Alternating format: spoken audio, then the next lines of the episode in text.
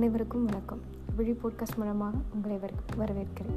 எல்லோரும் எப்படி இருக்கீங்க? கண்டிப்பாக நல்லா இருப்பீங்க அப்படிங்க நம்புகிறேன் கொரோனா கடந்த ஒரு வருஷமாக நம்மளோட வாழ்ந்துக்கிட்டு இருக்குன்னு சொல்லலாம். இந்த கொரோனா செகண்ட் வேவ்ஸ் நம்ம எல்லாத்துக்கூடையும் கூட இருந்து நம்மளோட கூட இருக்கிறவங்களையும் உயிர் எடுத்துக்கிட்டு இருக்கு. இந்த கொரோனாவில் நான் பர்சனலாக எனக்கு தெரிஞ்சவங்க எனக்கு என்னோடய ஃப்ரெண்டோட அப்பா இறந்துட்டாங்க. என் ஃப்ரெண்டோட அண்ணன் இறந்துட்டாங்க.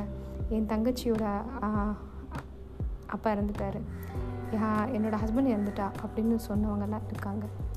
இதெல்லாம் கேட்கும் போது என் மனசு ஒரு குழுக்கு குழுக்குது போன தடவை வந்த கொரோனாவில் அந்தளவுக்கு உயிரிழப்பு இருந்தாலும் நமக்கு கண்ணுக்கு தெரியாதவங்க யாரோ இருக்கும் போது அடப்பாகமே அப்படின்னு நினச்சோம். ஆனால் நமக்கு தெரிஞ்சவங்க நாம் அதை எக்ஸ்பீரியன்ஸ் பண்ணும்போது தான் அது எவ்வளோ பெரிய வேதனையான ஒரு விஷயம் நமக்கு தெரியுது. இந்த கொரோனாவில் அம்மா அப்பா இழந்த குழந்தைகள் இருக்காங்க. கணவனை இழந்த மனைவி இருக்காங்க. அண்ணன் இழந்த தங்கச்சி இருக்காங்க. தங்கச்சி இழந்த அண்ணன் இருக்காங்க. இப்போ எல்லாத்தையும் இழந்துட்டு நம்ம ஒவ்வொரு நாள் ஒவ்வொரு நாளைக்கும் இதை கடந்து போய்கிட்டே தான் இருக்கோம். நம்ம மெடிசன் சாப்பிட்றோம். நமக்கு தேவையானவங்க நம்மக்கிட்ட பேசுகிறாங்க ஆனால் ஆறுதலாக பேசுகிறாங்க எல்லாமே நமக்கு சப்போர்ட் பண்ணுறாங்க ஆனால் நம்ம ம நம்ம மனசில் ஏதோ ஒரு பயம் இருந்துக்கிட்டே இருக்கும்.